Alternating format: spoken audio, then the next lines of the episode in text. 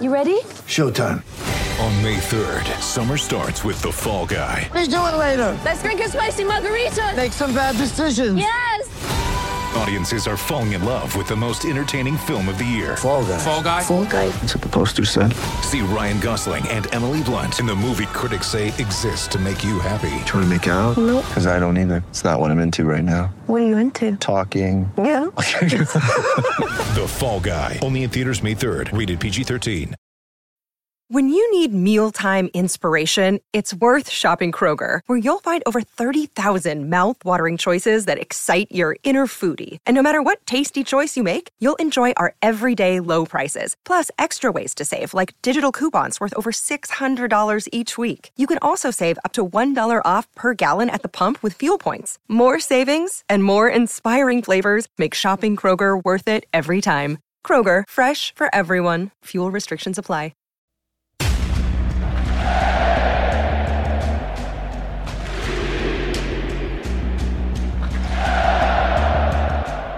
Hey, everybody. This is Doug Roberson of the Atlanta Journal Constitution with another edition of the Southern Fried Soccer Podcast. It is July 15th, and on Sunday, Atlanta United will host Orlando in the equivalent of a six point game. Why a six point game, you ask, when you can only get three points for a victory and one for a draw? Because right now, Atlanta United has 23 points and is in 10th place in the East. Six points ahead of them are Orlando and Montreal. Orlando is in fifth, Montreal is in fourth, and with that fourth place spot, you get the right to host a playoff game when the season concludes. Atlanta United is three points out of a playoff spot, currently held by Charlotte, which is in seventh place.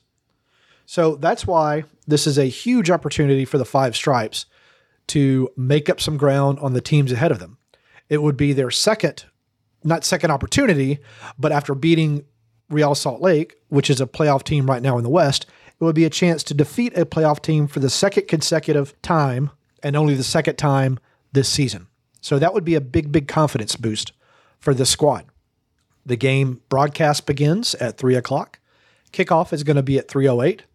As always, you can find my coverage on Twitter at Doug Roberson AJC. We're going to get into a few of the stats of the game and then we're going to hear some audio. So let's get into some of the numbers. Atlanta United's record is 6 8 and 5. Orlando is 8 5 and 6. Atlanta United at home is 5 2 and 3. Orlando on the road is 3 2 and 5. Atlanta United's goals for and against are 28 and 30. Orlando is 25 and 29. Expected goals for and against Atlanta United 28.4 with 28.5. Orlando 23.7 to 28.7. Players to watch Josef Martinez, 5 goals, 3 assists. Ronaldo Cisneros, 6 goals, 1 assist. Dom Dwyer, 4 goals. Marcelino Moreno, 2 goals, 5 assists. Thiago Almada, 3 goals, 5 assists. For Orlando, Kara, 7 goals, 2 assists. Torres, 4 goals, 4 assists. And Pato, 3 goals, 4 assists. Your referee is going to be Victor Rivas, with assistants Nick Uranga and Chris Elliott. The injury report, with the exception of Luis Araujo being able to be selected uh, after his one game suspension for yellow card accumulation is over, remains the same. Orlando's injury report is not yet out. You can find my predicted 11 in a story that will post soon, headlined Info to Know at Atlanta United versus Orlando.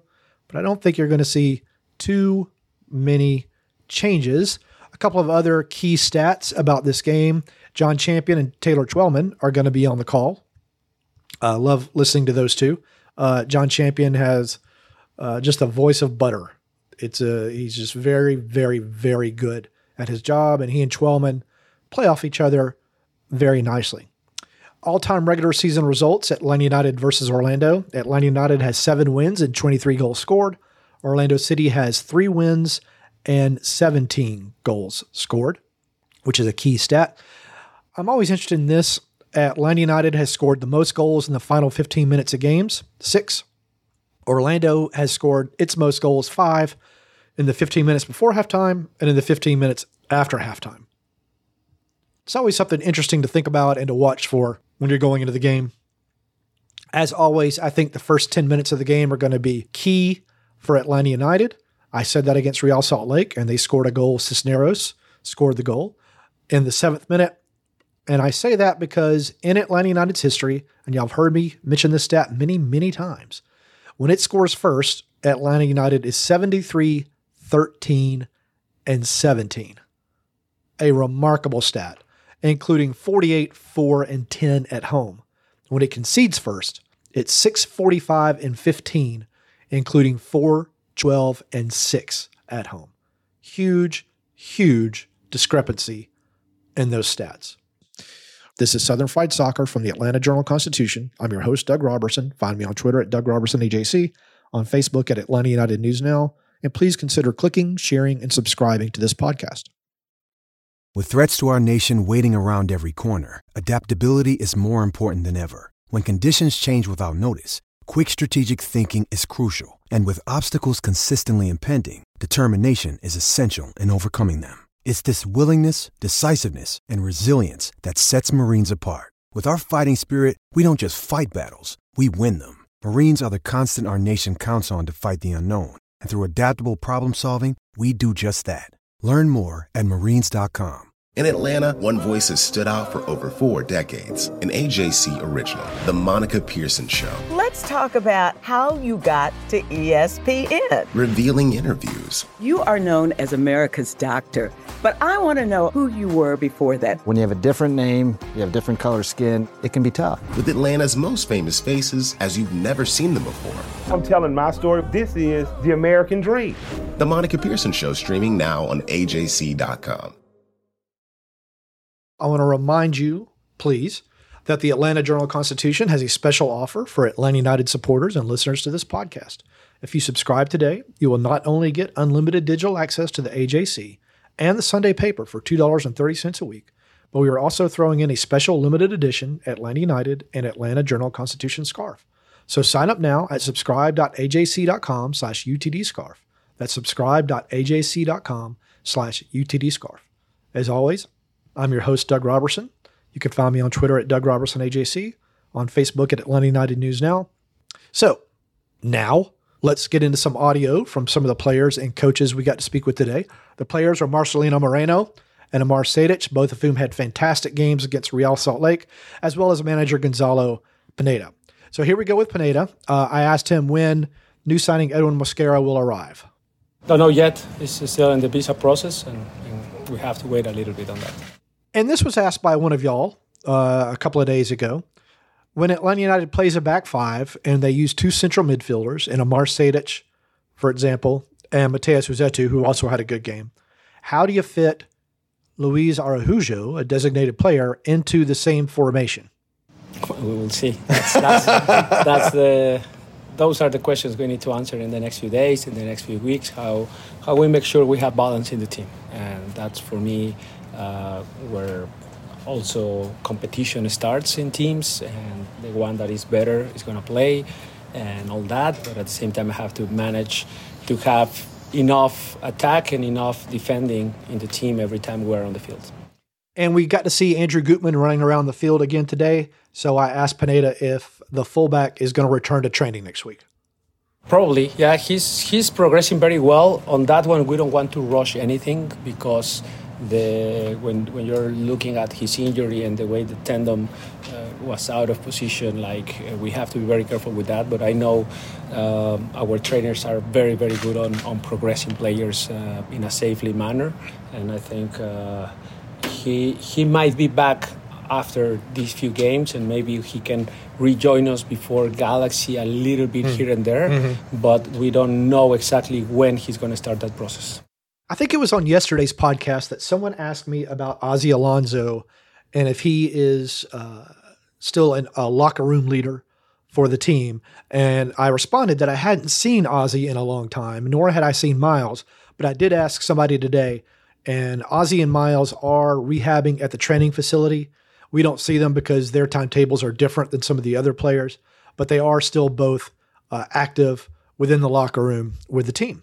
So Marcelino Moreno was the first out today, and I asked him to describe his role in offense and defense within the five man back line because it changed a little bit, I think, from the previous times that Atlanta United has played a back five. Offensively, uh, my role is always the same, is just to try and help our, our forward score goals.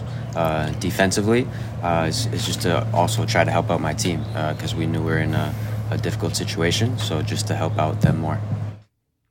Now, of course, that was not Marcelino Moreno. That was Justin, the team's very able translator.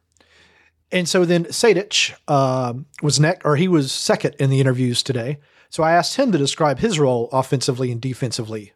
Uh, I mean, yeah, as a midfielder, it's just to recover balls in the middle, um, kind of squeeze the pressure, and then offensively is just to distribute, uh, find open passing lanes for whoever's in uh, advanced positions, or create passing lanes, or find the passes in between those lines. So yeah, I think that's kind of our midfield role. When Real Salt Lake had the ball, Atlanta United typically played a line of five at the back, ahead of Rocco Rios Novo in goal, and then another flat line of four that was composed of Moreno and Almada on the flanks and Rossetto and Sejdic in the middle. So I asked Moreno if it was difficult to maintain coordination and communication uh, between the four of them as they worked to not allow any gaps in their line. I think we, we knew we were in a difficult situation, um, so we just had to had to really put in extra effort. And then I asked Sejdic the same thing, and he gave a, a really insightful answer that I think you will enjoy. I think the biggest thing was the mentality going into Wednesday's game. Uh, we saw the defensive efforts that Marseille put in, and uh, I think each one of us kind of inspired uh, another to kind of keep going, keep pushing to uh, yeah cover each other's backs. And um, I think it was just a little bit of if I step, the other guy drops, um, and then if they switch the point of attack from one side of the field to the other side of the field, we have enough time to shift, and then just to not let us be broken in between the lines. So we did very well at that. I think that's a really interesting answer. I followed by asking Pineda how pleased he was with the efforts of Moreno and Almada on defense because they were tasked with really, really having to play some tenacious defense with their pressing, which is not something they typically have to do uh, as much when the team is in a back four and they're higher up the field. I'm very pleased with that. I can tell you that I'm very pleased with everyone because yes, they did a good job on, on, on those flanks. At some point, when I brought in Ibarra, Santi, Joseph, matchup, like everyone understood the tasks, the tactical adjustments we needed to do, uh, the sacrifices they need to do in their games to, to, to help the team. And I felt that everyone did a great job on that. And yes, the, those players are normally well known for being better attackers than defenders. But again, everyone did a great job on on on putting uh, the effort on both sides of the ball. And if you remember after the Austin game, after the 70 minute team meeting, one of the things Pineda talked about in his post game press conference was how there were little things that were being ignored uh, for various reasons. And so I followed up today by asking Pineda, as we listened to him talk about defense, if some defensive responsibilities were among those little things he had referred to. Uh, yeah, some some of that, but also the concentration. I mean, Okay. it's not just uh, just you know me running backwards and that's. It's me running backwards, looking over my shoulder, uh, understanding when I need to go out, when I need to stay, when I need to cover, when I need to go on the ground, when I need just to just to follow my mind, uh, when I have to attack the duels, when I need to drop, when we need to uh, compress the space. When to, so it's not just uh, yes, let's let's work hard. It's let's let's work hard, but let's work uh, with full concentration, smart, also understanding the moments of the game. So I think there were many, many positives, not just yes, the hard work and all Mhm. that. That ethos, yes, that, that was fantastic, but it was also intelligence from my players, and, and I'm very pleased with that. And one of the things I noticed while watching the game, or, or thought while watching the game against Real Salt Lake, is with the back five, with the addition of a center back, there is one less midfielder. And you would think, well, that's going to hurt the offense. Except it gave, I think, a lot more space for Moreno, Almada, Cisneros, Wiley, and McFadden, Caleb Wiley and Aiden McFadden, kind of room to try to exploit, move around in. And I asked Almada after the game on Wednesday if that were true, and he he kind of said yes. So then I asked Moreno today what he thought about that. Yeah, we the the back line of five. Uh, we've played it before la- last season and, and also at times this season, uh, and it's worked for us. Um, so I think uh, it it just makes us a little bit more solid defensively. I followed that up with asking, but what about him and his offense? And uh, he basically said, absolutely, there was more space higher up the field. So I asked Sejdic, how do you sustain this going forward? Starting with Orlando on Sunday, then the Galaxy, then Chicago, et cetera, et cetera.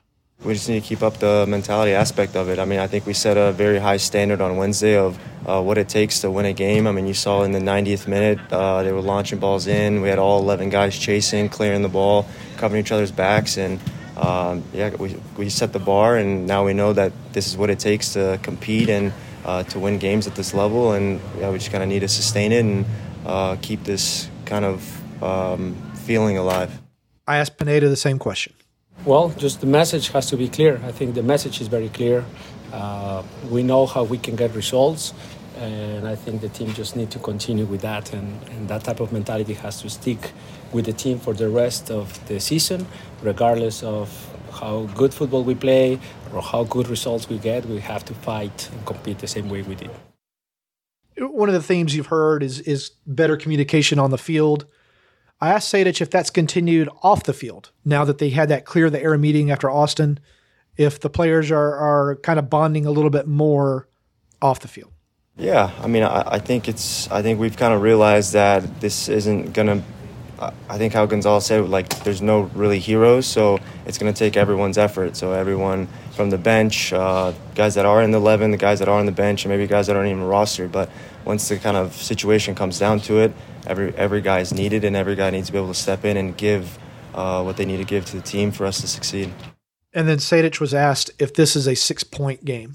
Yeah, you could say that. I mean, there's a lot of games left in the season, but every game is very crucial. And uh, from what I know, being in this league for the last four years, is that uh, once teams kind of find their rhythm and make a run towards the second half of the season, they they finish well. So uh, we want to be one of those teams, and we want to finish high in the standings and uh, secure a good playoff position. All right.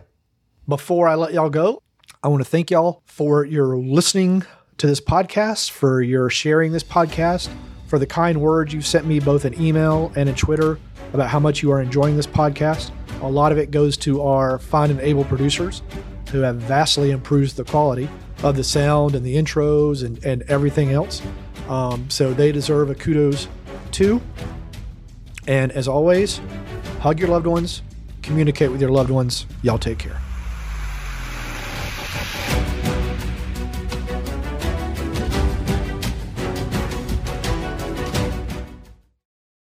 The AJC's trusted veteran political voices, Greg Bluestein, Patricia Murphy, Tia Mitchell, and Bill Nigut, are the essential source for Georgia politics. The Atlanta Journal Constitution's Politically Georgia. Sign up for the newsletter, download the podcast, subscribe to the AJC.